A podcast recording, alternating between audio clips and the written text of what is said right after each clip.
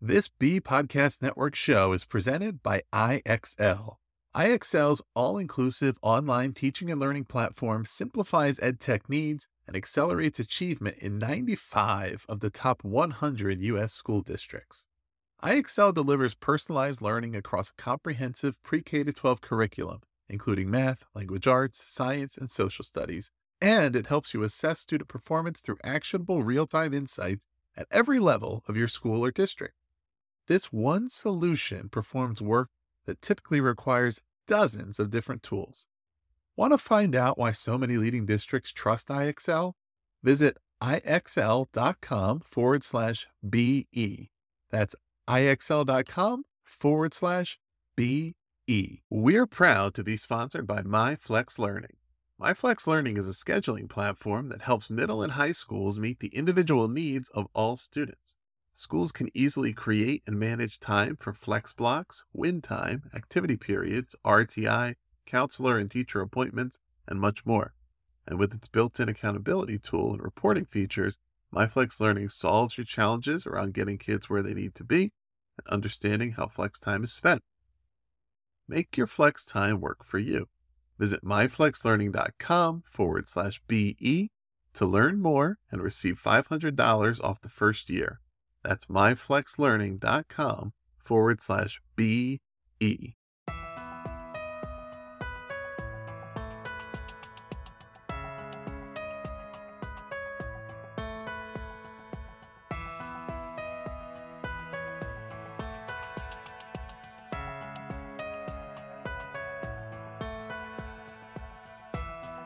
Welcome in, everybody, for the latest episode of the Authority Podcast on the Be Podcast Network. We're so pleased to have you here. I'm Ross Romano, and my guest today is Dr. Mike Gaskell. He is the principal at Hammarskjold Middle School in East Brunswick, New Jersey, and he's also been a special educator and assistant principal in Paramus. He also is the host of the Big Ideas and Small Windows podcast on this very network. So we'll pop the link there below so you can check that out as well. Mike is here today to talk about his latest book, Radical Principals, which is published by Routledge Eye on Education. And Mike, welcome to the show. Ross, it's great to be here with you. Thanks so much for inviting me on. Yeah, so I think before we get right into the book, uh, listeners, Mike's joining us here actually from the airport on his way home from the FETC conference. And, you know, by the time you're listening to this, it'll be a couple months post conference. But while it's fresh in your mind, what's something you you heard about at the conference or learned about that you want our listeners to hear about? Yeah, sure. So a lot about Chat GPT, of course. That seems to be the burning question. And what's really cool about things like this is we have a choice. I think we have to embrace it and make the best of it, or we can fight City Hall, and that's not going to work. So it's here, it's coming. And there's also some ways to teach kids responsibly how to use it. Uh, is every kid going to use it responsibly? No. Cheating's been around since uh, testing has occurred. But right. the kids who are really learning will benefit from this. And I think that there's an exciting opportunity to leverage it. Uh, that was one yeah. thing. The other thing is just some great people who just share super ideas that I'm taking notes like crazy on my my on my phone and just really diving right in with the ability to get some great immersive ideas, which is what I did. A lot of stuff that's mainly the idea that it's automated stuff when you have AI. Let me start that over, okay? So a yeah. lot of the uh, second things that I want to mention are artificial intelligence concepts right on, on our laptop, right on our phones, and the ability to uh, use that for video, audio, interpretation kinds of things. Lots of neat stuff that's coming or is is on its way and becoming a big part of. Yeah, it's all. I mean, there's some pretty remarkable stuff happening in technology that really has accelerated a lot right, over this past year and saw some good ideas uh, for how teachers can use technologies like chat gpt to to make their lives a little bit easier and just try to be creative in a new way. And it makes so much sense to use it with intentionality to not try to hide from it to understand that you know kids will figure out ways to use these things. And it has a lot of benefit if we learn how to use it right. And yeah th- those are some good ideas coming out of there so moving into to your book here, uh, I like the fact that in the recent months here on the authority, we've had an opportunity to almost start to form our own dictionary of terms around education and leadership. We had Tanya Sheckley on talking about rebel educators and what that is. We talked about what it means to get weird with CJ Casciata. We defined the term like socks on a rooster with Mike Ficara. And we even talked about de-implementation with Peter DeWitt and how that term, which didn't originate in education, can be utilized in schools. So I want to pose it to you, Mike. Your book is called Radical Principals. So what is a radical principal? All right. So I'm going to just share something with you that's right in the book and it just sums it all up and it talks about radical approaches, but keep in mind that these are education leaders and educators applying these principles. So radical approaches are the sorts that are crazy the day before the brilliant. The payoff is enormous, especially for children who are disadvantaged. Students are the real winners of fearlessly radical principals who vigorously and willfully demand equitable opportunities within their school community for all. So that really kind of sums it up. And, and the bottom line is, is you need to think about being radical as not being insane, not having a career ending revolution. Instead, what we should be doing is finding ways to work cleverly around some of the challenges that persist in schools. And one of the biggest parts of that has to do with the unintended consequences of bureaucracy.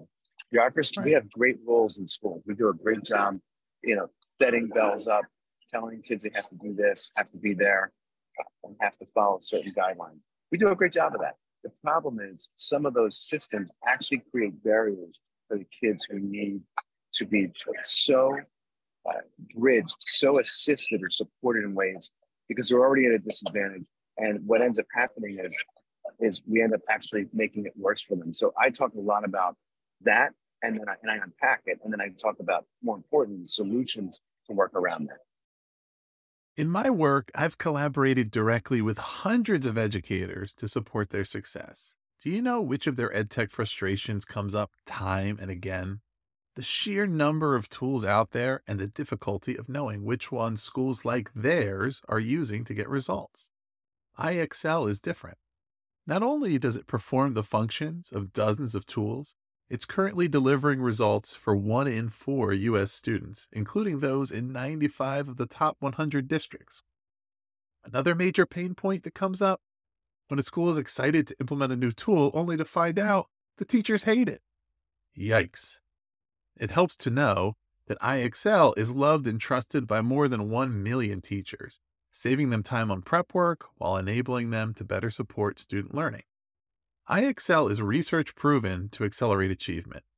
Studies across 45 states show that IXL schools outperform non IXL schools on state assessments. And independent research from Johns Hopkins University verifies that IXL meets ESSA Tier 1 standards. With those results combined with IXL's teacher friendly reputation, what more could you ask for? If you have a goal to increase achievement for all students, make sure to find out what IXL can do for you. Visit IXL.com forward slash BE for a demo. That's IXL.com forward slash BE. Yeah, and so this is your third book, I believe. Uh, what what made this one the book for now? Like this uh, came out just a few months ago, so it's pretty fresh off the presses. What what made this the one that you said I got to write this book and I got to write it now? Yeah, because the one I wrote, wrote right before this came out in the fall of 2021, and that one was called Leading Schools Through Trauma. And a lot of people might assume I wrote that because of the pandemic, and I actually proposed it before the pandemic because already knew trauma was rising in kids, and then during the pandemic, it just took off. So, of course, that's a very applicable book. But the radical principals concept really is organized more around okay, we have problems in schools today, and that's okay.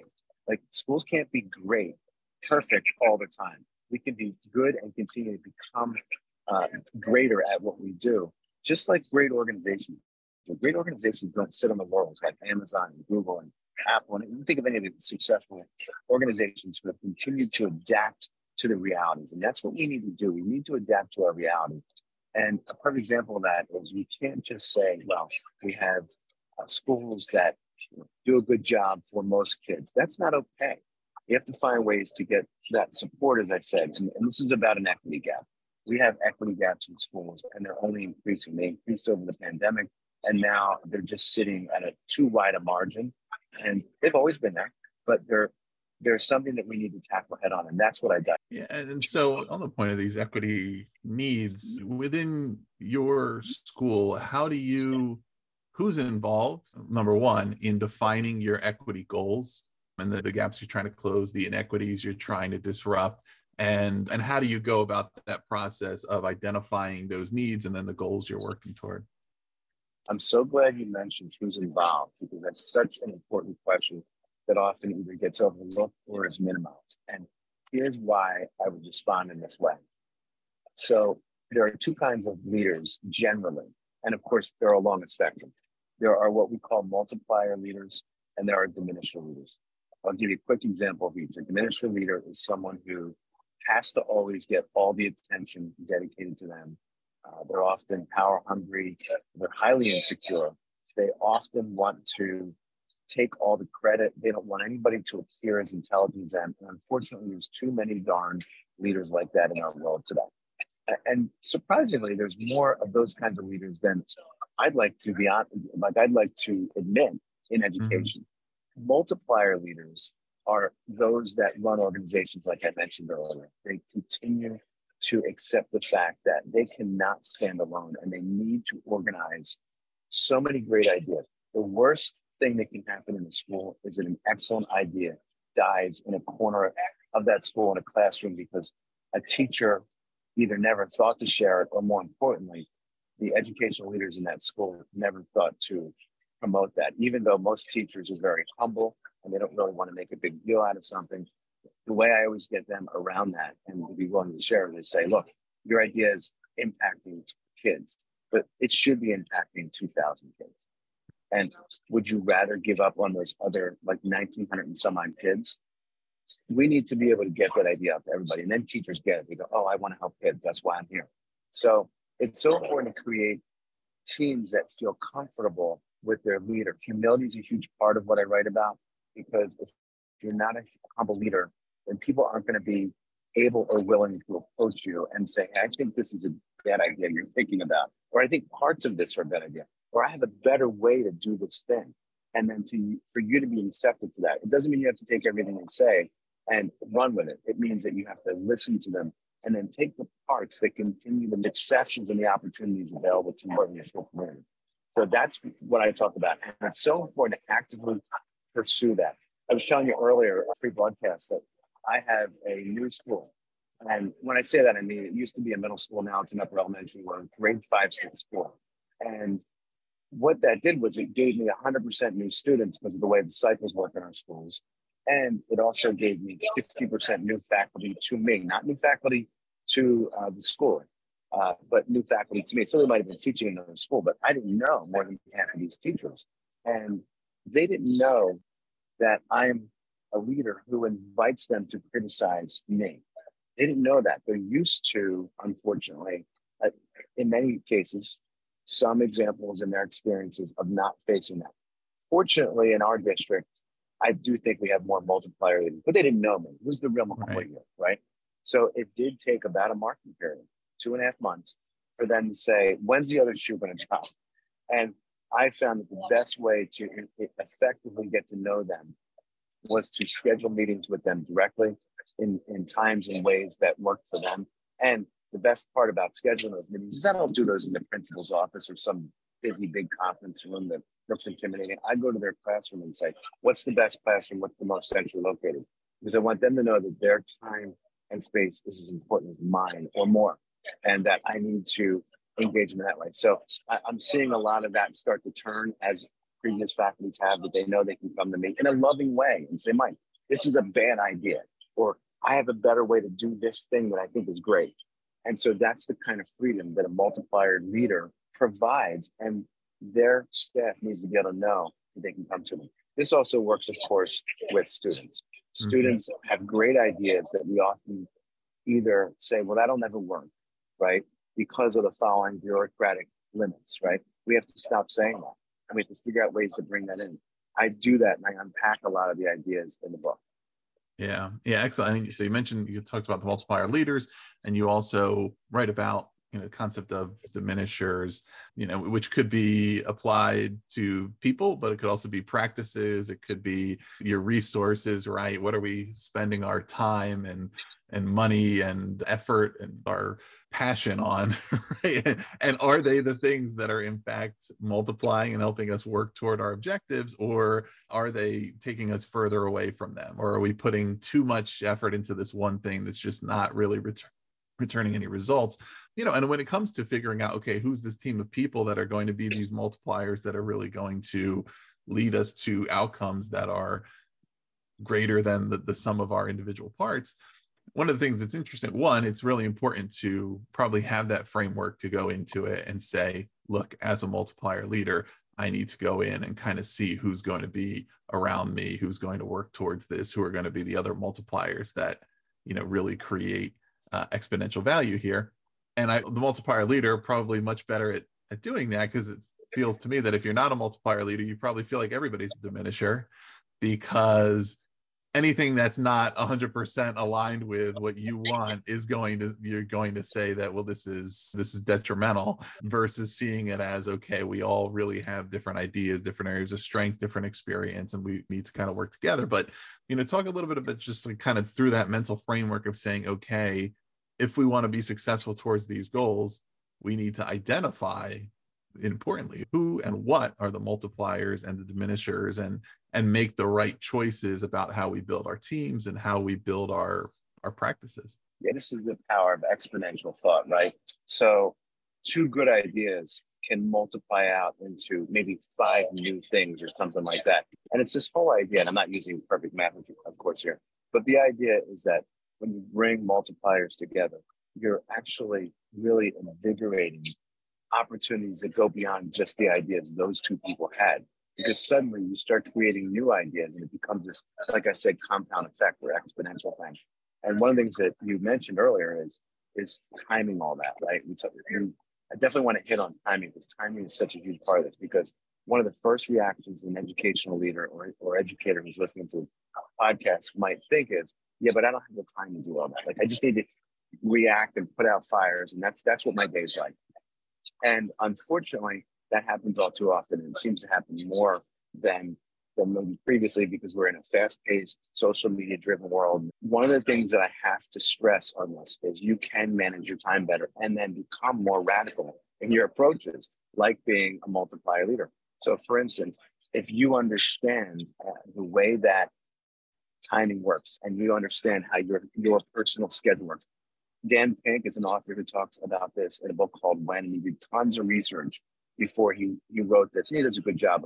I like to follow his style, weaving science and story together. So I'll tell you some stories, but then I'll back it up with science that right. just makes sense. So when he looked at this, he realized that people run through these cyclical patterns during the course of every day, and they're surprisingly predictable. And understanding that and knowing how you function allows you to deal with that. So I'll give you a couple of really quick examples.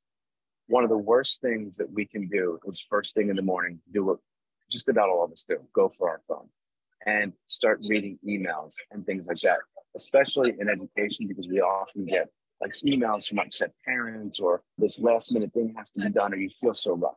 And it's much more powerful if we can manage this to use that first time in the morning as a treasure, as a creativity moment. So I often personally go exercise during this time because now I'm also moving uh, the body, which means I'm moving the mind. Because once I start moving and blood is moving through, it's rushing to my brain as well and affecting all that. And what's so exciting about that is I actually do some of my most writing when I'm exercising and I've got my phone with me and I pull out my notepad and I start jotting down an idea because the creativity juices start flowing. And I preserve that time away from looking at things like email or any of those other things that are going to you know, completely disrupt me and my train of thought. Because what happens is, is you go from a potentially very creative time mode when you wake up first thing in the morning to this primal mentality that goes right to our fight, flight, or uh, run.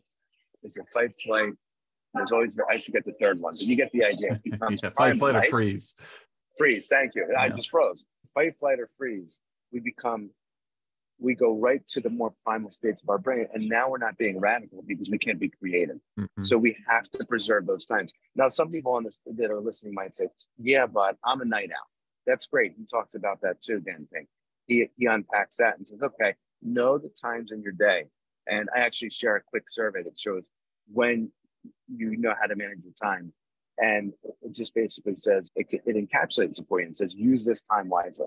So that's why I'm focusing so much on time because it's so typical for educational leaders and, and educators to get caught up, swept up in this time wave that feels like it's too disruptive. And I'll give you another quick example. I call them email wars. And this is, and it could be an email or it could be social media, it doesn't matter. And email wars are when you get that really angry, somewhat irrational, usually factually inaccurate email from either a parent or somebody that's that's upset about something that happened, either with their kid or whatever, right?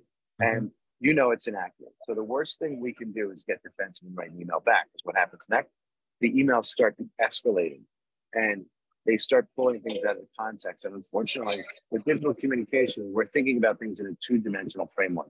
We're three-dimensional human beings. We have emotions, intonation, and our delivery is different. So people start to dehumanize when they're reading this stuff and they start misinterpreting everything. I saw a study once that showed 7% is effective as talking through things. That's even if that's highly inaccurate, it's definitely got the right ideas. And, and by the way, they did back it up with science. So you can Google that. Email is 7% as effective as, as talking.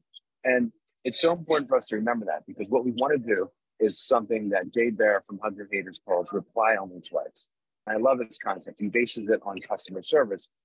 Aren't we a customer service business working with families in, in our community?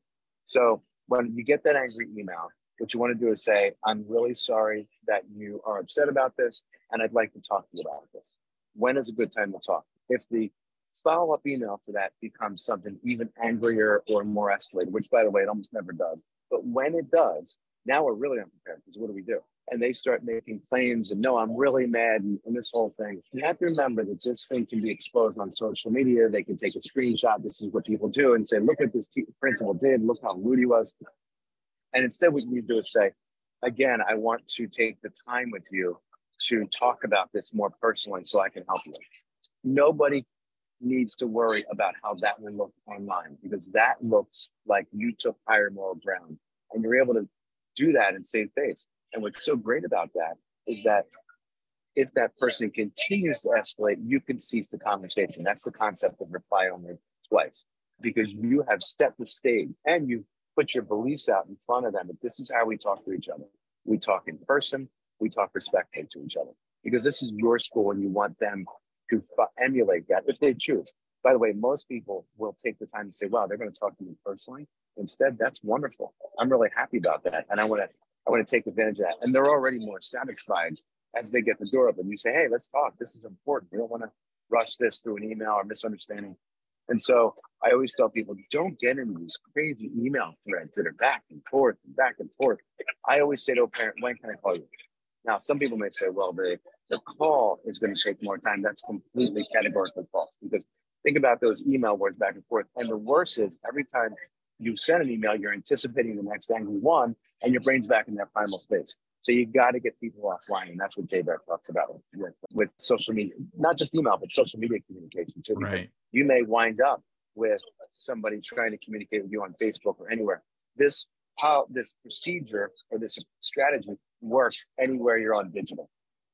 Right, and something relevant to think about is that Jay Baer with the reply only twice, you know, model advisement there it's premised on the fact that those people you're replying to are your important customers, your important stakeholders, right? So it's not something where it's saying like, uh, just tune out the noise, don't worry. It's saying, all right, it's important for you to engage with these people, but to do it productively and to have a plan to do that, right? Because otherwise, in the moment you either get distracted or you're stressed or and you kind of lose control of the situation versus saying I, I have a specific approach. I'm going to replicate it and we're going to engage productively because ultimately it's important that we come to an understanding and a resolution and we can't let it get away from us. And in digital means no matter what it is, whether people are acting in good faith or bad faith or whatever, it's way too easy for things to be misconstrued, taken out of context, to have every now and then it, it gives your counterpart, right, the opportunity to reflect on, okay, maybe I made some assumptions when I sent this initial email, right? Because the person replied to me and they said they'd be happy to talk to me. And I, I, was expecting them to be defensive and they're not. So maybe I was assuming the way they were going to respond and that affected my tone when I sent them the message in the first place. So it's kind of saying, all right, it's emotions are high when we're talking about kids and their education and their future and parents. There's a lot of dynamics going on here. And, and it's just important to say, we need to get to where we need to get to and not dig deeper into a hole. so something good to think about there. What what that I did want to touch on is that kind of the subtitle for the book is a blueprint for long-term equity and stability at school.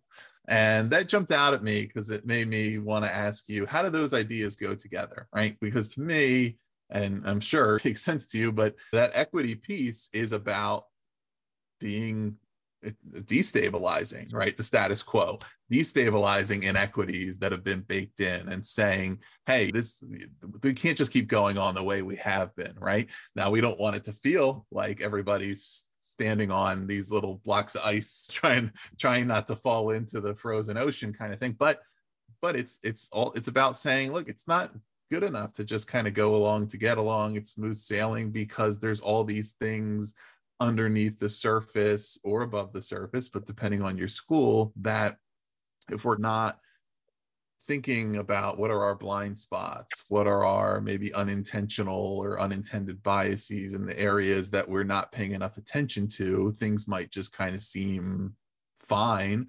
And that's where we need to be really taking strides to to destabilize that dynamic right so i kind of wanted to just get your thoughts on that uh, and just sort of how you are going for those parallel goals, right? Of like saying, okay, we need to really make these efforts to improve equity, but we also want to create an environment that feels solid. It has that stability that we want in a school, reliable, trustworthy to our stakeholders, and so on. Yeah, I love the way you said subconscious or unconscious bias in people. That's a big part of what has to be overturned. We're all good people who care about kids, but we come with those biases. That's not something to be upset about, but it's something to be aware about. So, because if we're aware of it, we can start to override those things that are preventing us from giving the support to the kids that need it. So, I, I think the best way to characterize this is a story from the book. I'll just tell you this real quick. So, a few years ago, my superintendent came to me and he said, I need to move the entire preschool program, which is about 200 kids, into your school. And I said, Well, I don't have room for that. he said, we have to move it into the school. So I said, okay, boss. And I had to figure out how to move these 200 kids into my school, which were completely unrelated to the rest of my school. So I figured this out somehow. And when we moved them into the school, I decided to make lemonade out of lemons. And what I did was, because it was a disruption, it was, uh, it was overcrowding our school, it was creating some other obstacles. But I thought to myself, I've got a resource here that I should probably take advantage of. So there was a kid named Chris, a pseudo name, by the way, and he was the kind of kid who he was about six feet tall in seventh grade. He ran too fast down the hall and he talked too loud. And sometimes I'd walk down the hall and see a teacher waving a finger at him in the corner as he over as he stood over them. Mm-hmm. Uh, Chris was not progressing with that, and that's not that teacher's fault. That teacher was doing the best they thought they could. So what I did was, and I stole this idea from the assistant principal. We talked about multiplier effect. This is not my idea, but it, it grew from this, right? She suggested, why don't we ask him to go in and read to the little kids if, if he can improve his behavior? So I thought, why not? We what else are we going to do? We have teachers running up to us and saying, this kid needs to be suspended and the whole nine yards, right? And, and by the way, suspension has no positive effect on any child who's suspended. And worse, has a negative effect on the kids around him or her. So people don't necessarily know that or realize that. But when we're suspending a kid, we're creating a more toxic climate for everybody. So I went up to this kid and I thought, he's going to think I'm crazy, but I, I've asked crazy questions. And I said, if you have a good week in school, would you be willing to read to the preschoolers? And I thought he was going to say, You're crazy, Gaskell. What are, you, what are you talking about? And instead, he smiled ear to ear and said, I would love to do that. I said, Okay. He had a good week because he was motivated, a good enough week. And we brought him in to read to these three year olds. Now, here's the great thing about three year olds it's like pet therapy, right? Because you feel great with their excitement, their, their passion, and they don't see a six foot tall African American disadvantaged child. They don't see that that runs too fast down the hall and talks too loud. What they see is an older child reading a book to them that they love and zero. Right. They were asking him when he was coming back to read. And born was middles to littles in my school. We created a program, I wrote a grant, I got t-shirts, and suddenly the other kids were running up to me and saying, When can I read? And I said, You have to have a good week. And these were the cool kids. These were the cool kids. So it became cool to do this. And all because of Chris, who was a well-liked mm-hmm. kid. The second part to this that was even more powerful was that you had teachers who were going up to him when he was running too fast now, and without even realizing it, saying to him, When are you reading next? And he'd say, Oh, I'm supposed to read on Tuesday. And suddenly he stopped running too fast. They mm-hmm. never addressed the issue with him. They didn't back him into a corner. Instead, they redirected him. And they came to me later and said, I never thought this program would work. I thought you were crazy. This is amazing. He's not running in the halls, or at least when I talk to him, he's listening now instead of giving me a dirty line. And so we started doing this with other kids. This became a culture shift. And you talked about equity and stability at the same time. Isn't this happening in a scenario like this? Right. So this is not one silver bullet and it doesn't work for every kid all the time. You'll never hear me say, there's a solution and this is how you should do it for every kid. What you'll hear me say is, here's seven or 19 ideas, try 12 or three of them, and maybe a handful of those ideas will work for these kids, and another handful of ideas will work for this, this kid. Who cares? The point is, stack your ideas, consolidate them, and throw them out at kids. Be flexible, be adaptive. You can't just say, we're going to keep doing these same things in schools. You got to say, let's try this, that, and the other thing. And by the way, this program got so much attention that the commissioner of education joined my superintendent and went and watched one of these in, in progress and celebrated with this was i mean the commissioner of education is like the right hand man or woman of the, the governor in the state right. of new jersey so this is a really exciting thing when you think about it because now it's getting all this promotion but it's like any great idea i would never sit there and say to you this should be applied for every kid who's disadvantaged or every kid who's struggling at anything right? Instead, what I, I would say to you is this is one of nine ideas I tried. And maybe four or five of those nine ideas will, will work. That's my point. And now a quick break for a word from our sponsor, MyFlex Learning. Let's talk about flex time in schools.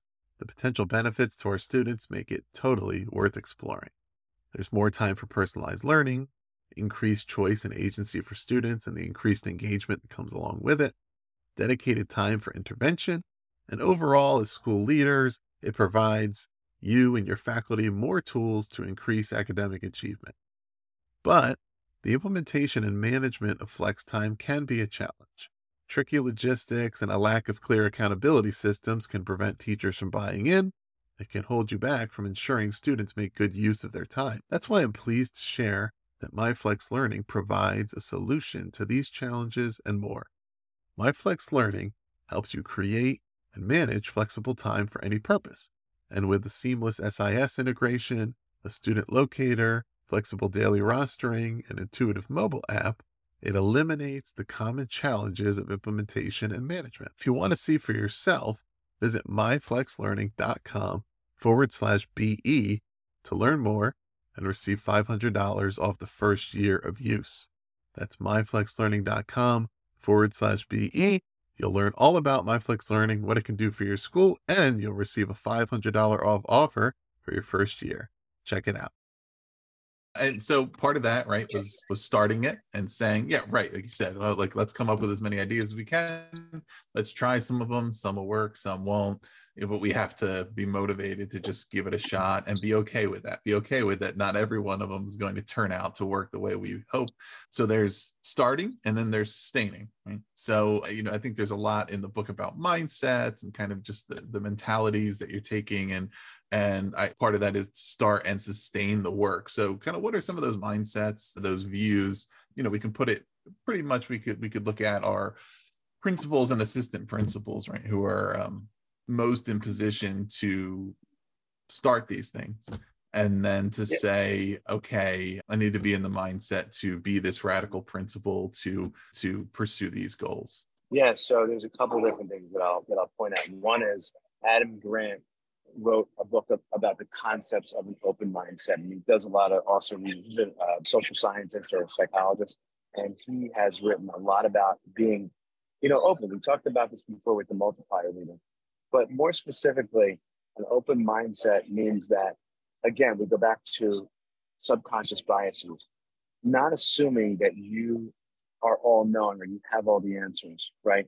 And the important part to this is we know that when an idea is challenged, we shouldn't just say that's wrong and I'm right. One of the challenges we face today, I think everybody can acknowledge this, is that we live in a very polarized political world, and polarization doesn't help anybody. Uh, what we need to do instead is not necessarily agree with, but accept what another person's position is. And there's a difference there. And when we learn to do that, it's a really important concept. I'll tell you a real uh, quick true story that I found online, and it's about this concept of lateral thinking. So there was this kid, and he's driving with his dad, and suddenly they get backed up in this huge traffic jam. So they walk up to the front of this because it's taking forever. They want to see what's happening. And there is a Mack truck, a big truck, wedged under a bridge. It obviously was a driver who didn't pay attention to the dimensions of the bridge. And you have these police up there and you have like experts that trying to make suggestions and they're saying, well, if we push it through or maybe we back it up, how much damage will it create for the infrastructure of the bridge and, and the truck? And what are some of the things? Can we kind of push the bridge up a little bit with a, a vice or something? And in the end, there's this kid who's next to his dad and he keeps saying, Hey dad, hey dad. And the kid, the dad says, Hang on a second, hang on a second. And he's trying to listen to what's going on. And finally the kid says, Dad, I, I have an idea. So the guy says, Fine, says, What? And the kid says, Why don't they just let the air out of the tires? And it was like, he had all these experts, right? So here's the point. When we become masters at something, like you and I are masters generally at education and educational leadership, when we become masters at something, we start to exclude the possibilities that aren't in that mastery inventory. And that's mm-hmm. all part of a natural thing that our brain does. If we open our mind and do this in a conscious way, we can really start to make that shift happen. So that's why I wanted to share the story about about lateral thinking and, and the, the nine-year-old kid at the bridge. I mean, he was thinking laterally or alternatively, right? And so a lot of times kids, we we're educators, we know this, come up with great ideas that I never would have would have thought of. And so it's not just kids, of course, it's anybody. But this story was about a kid, which I had to share because we're right. in education. Yeah, no, that's uh, it's an excellent example of the the concept that when once we know how something is supposed to work, we we sometimes are blind to exactly. the, the cases where it's not going to work that way, and where somebody who's starting from scratch or trying to problem solve is going to come up with a different solution that works in those cases where things just aren't going to go the, the typical way so so the, one of the things that you you write about there there that was a quick fix that that kid came up with. You write about how the there's these day-to-day quick fixes that happen. They need to happen right? Something comes up we have to solve it. Uh, but that there can also be times where getting into the habit of those quick fixes can prevent the long-term change that we want to work toward can you talk about that a little bit i mean i think that applies as well to to kind of the mindsets, right? And having those plans towards your goals and saying, all right, we do need to spend time and attention on some things other than just this big picture long term goal. However, not let it derail us. How do those kind of work together? Yeah. So I think when you have quick fixes, they can become like the instant silver bullet and we mistake. I talked about the teacher with the great idea in the corner of the school that will die there if it never gets out. Mm-hmm. We can't we can't let those things go. A good example of this is, you know, I'll do something I call an ed camp, which ed camps are pretty well known by now. These are these great informal like PD sessions where people just bring their own ideas and share out. And you kind of have like these walk up sessions and you can just pick the session you want to go to and get these ideas shared out. Well, my faculty has great ideas. So I encourage them to, to have an ed camp every year where they bring their ideas. And what's so amazing about these ed camps, remember, these are not my ideas, these are their ideas, right? Is number one, they feel empowered, they feel excited. And teachers respect hearing from other teachers too. Many times more so than than me, right? Because I'm not in the classroom every day.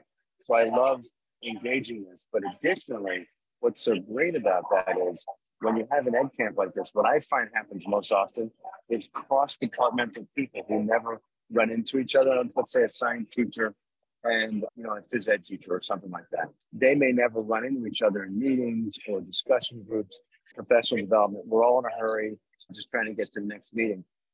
Bringing them together in this kind of format and then sharing those ideas.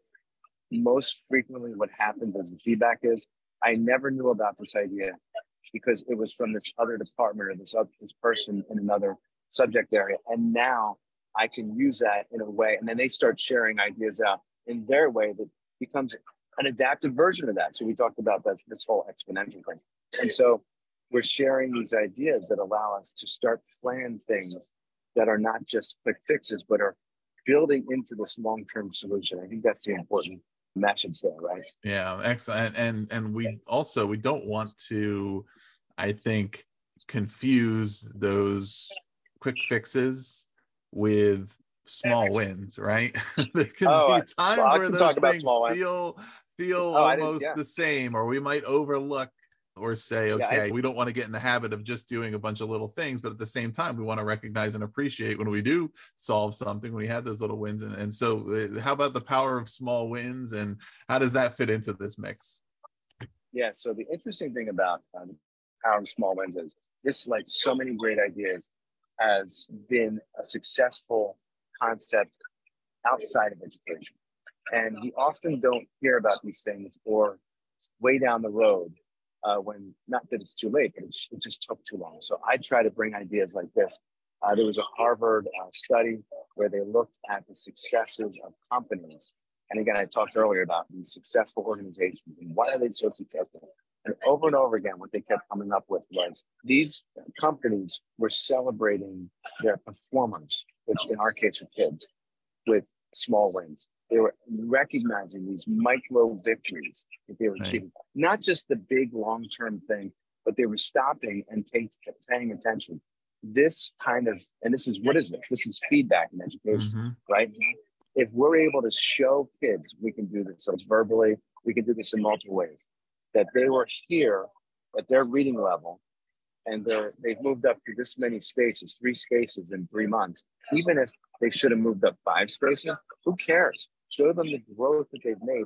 This is a very empowering and psychologically powerful way to get kids to move forward. And by the way, it's also great for adults because we have adults that need some positive feedback in our schools too, don't we? Because they're going right. in classrooms every day and trying to build up kids. So it's so important for us to take a moment and say, wait a minute, power of small wins, big deal. So I did a lot of research on this and I was so surprised to find that I, I couldn't find the concept of small wins anywhere. So I, what did I do? I started writing about it. Yeah. And I've written articles about it, and, I, and of course, it's in Radical Principal. So how the small win concept is so significant, and it's often missed because, as you said, we're trying to do these uh, short, quick fixes instead of stopping for a moment and saying, "Wait a minute, did you see what you just did today?" I'll just tie this real quickly into something else, and that's the praise to criticism ratio. So think about praise. It has to be authentic it should not. This guy named Bissell wrote about the five elements of praise, and one of them was authenticity. So I'll give you an example. Kid comes in, or the, you had a good class, you say, "Great job, everybody." That doesn't tell anybody anything other than that you were happy with them, right? It doesn't tell them something specific that they can grab a hold of and feel that small win. So when we're giving praise, we should say, I really like the way you were able to complete three out of those four problems, right? And the other thing is, is there was this guy, John Gottman, who was a psychologist that studied successful married couples. That's an important topic, right? When 50% right. of our couples are failing. And what he wanted to know is what's working in these marriages that's not working in unsuccessful marriage. And what he found was the ratio of praise to criticism in these marriages was three praises to one criticism or higher. Okay. So, by the way, there was a point of diminished return. You couldn't keep praising somebody. People would realize that's BS. If you go mm-hmm. like 15 to 1, I think the cutoff was 13, 13 to 1, but you know, three to five to one. And so PBIS, which is a you know national program that talks about positive behavior in schools, has great videos on this that show teachers doing this. So what did we do? We decided, we did decide in, in many schools that use PBIS or PBSIS in New Jersey, same concept, to bring this into our classrooms. And they were actually showing even more success with kids than they were with successful marriages.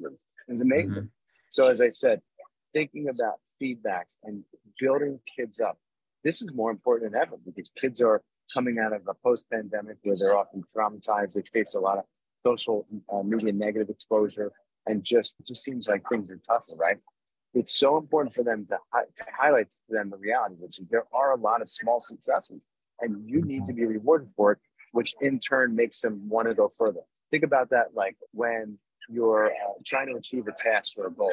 Oftentimes you'll say, "Well, I'll just spend 20 minutes on this," but when you feel the success of that, you're going to push that to 30, and you're going to keep going. So there's these right. ideas that kids want to keep going, not necessarily in minutes, but just longitudinally, as you talked about, over time to pursue a goal because Rome wasn't built in a day.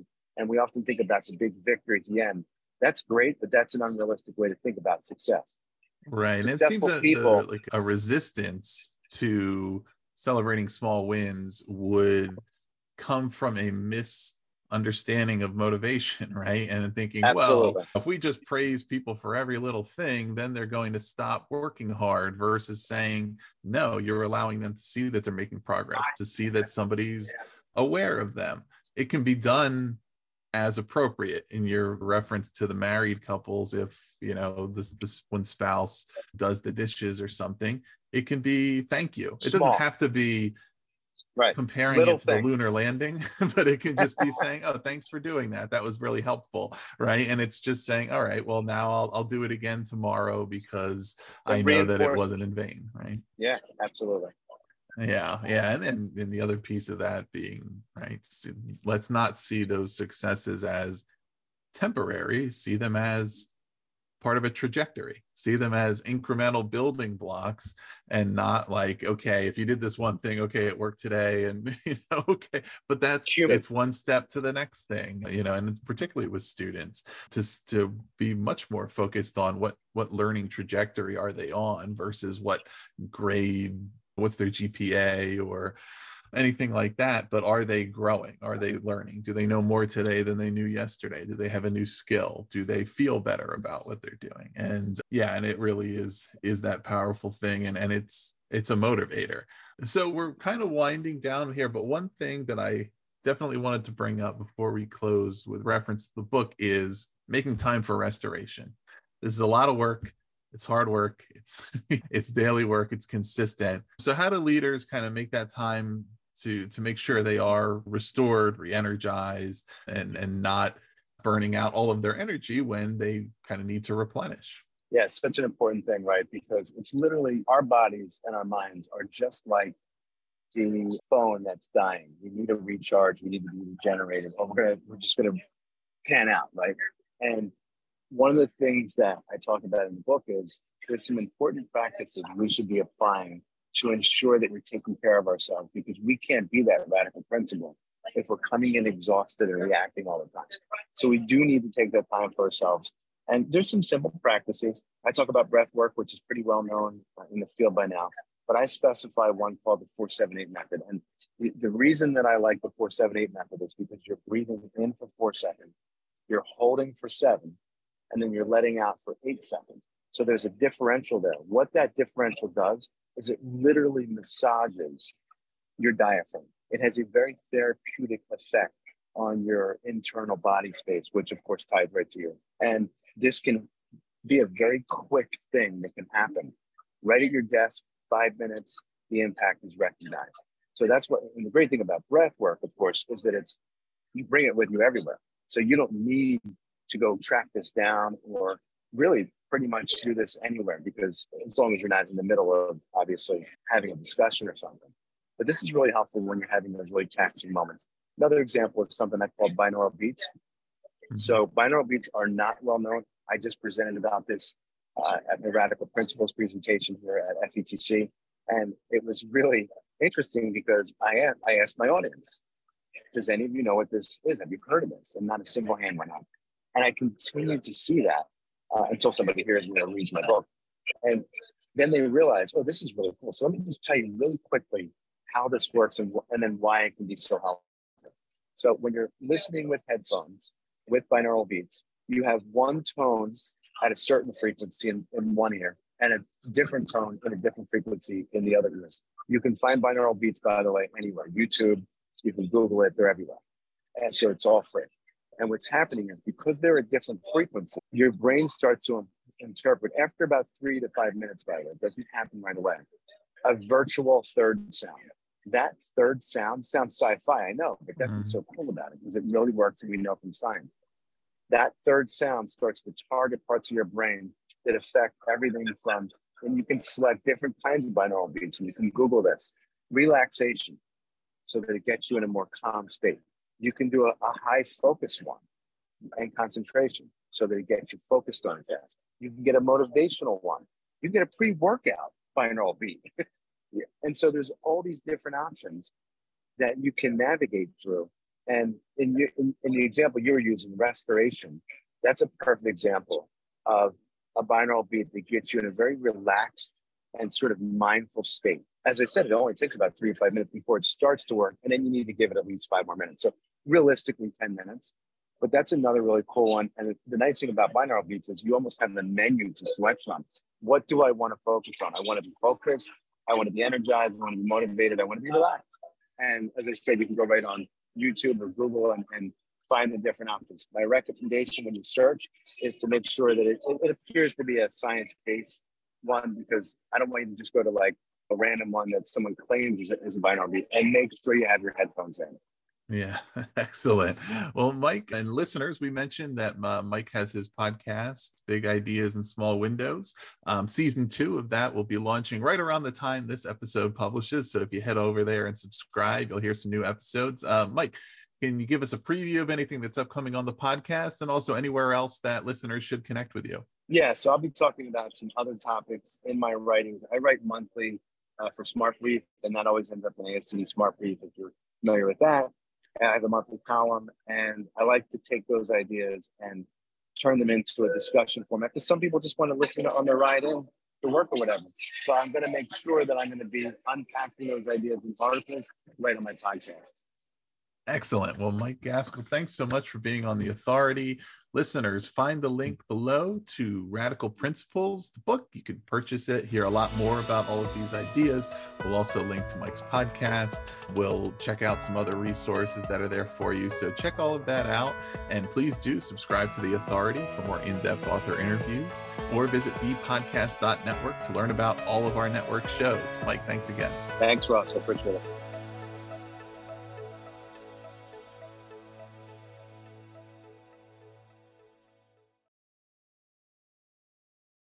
This has been the Authority Podcast, hosted by Ross Romano, edited by Gage Sanderson.